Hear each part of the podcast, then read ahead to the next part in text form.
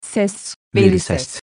Açık toplum fikri ilk defa Henry Bergson tarafından oluşturulmuş bir fikirdir. Açık toplumlarda devlet toleranslı ve bürokrasiden uzaktır. Politik sistemler şeffaf ve esnektir. Devlet hiçbir sırrı halkından gizleyemez. Bu toplum modeli tamamen otoriterlik karşıtıdır ve herkes gene kendi bilgisine emanet edilmiştir. Siyasi hürriyet ve insan hakları açık toplum yapısının temel taşlarıdır. Karl Popper'in iki ciltlik açık toplum ve düşmanlarındaki tanımına göre açık toplum, siyasilerin kan dökülmeden devrilebileceği, liderlerin ancak askeri darbe veya kanlı devrimler sonucu devrilebildiği kapalı toplumun tam tersi olan bir toplum yapısıdır. Baskıcı diktatörlükler ve otokratik mutlakiyetler kapalı toplum yapısının gözlenebileceği devletlerdir. Popperci açık toplum yapısı temelini kendi bilim felsefesinden alır. Kimsenin mükemmel devlet hakkında mükemmel bilgisi olmadığına göre,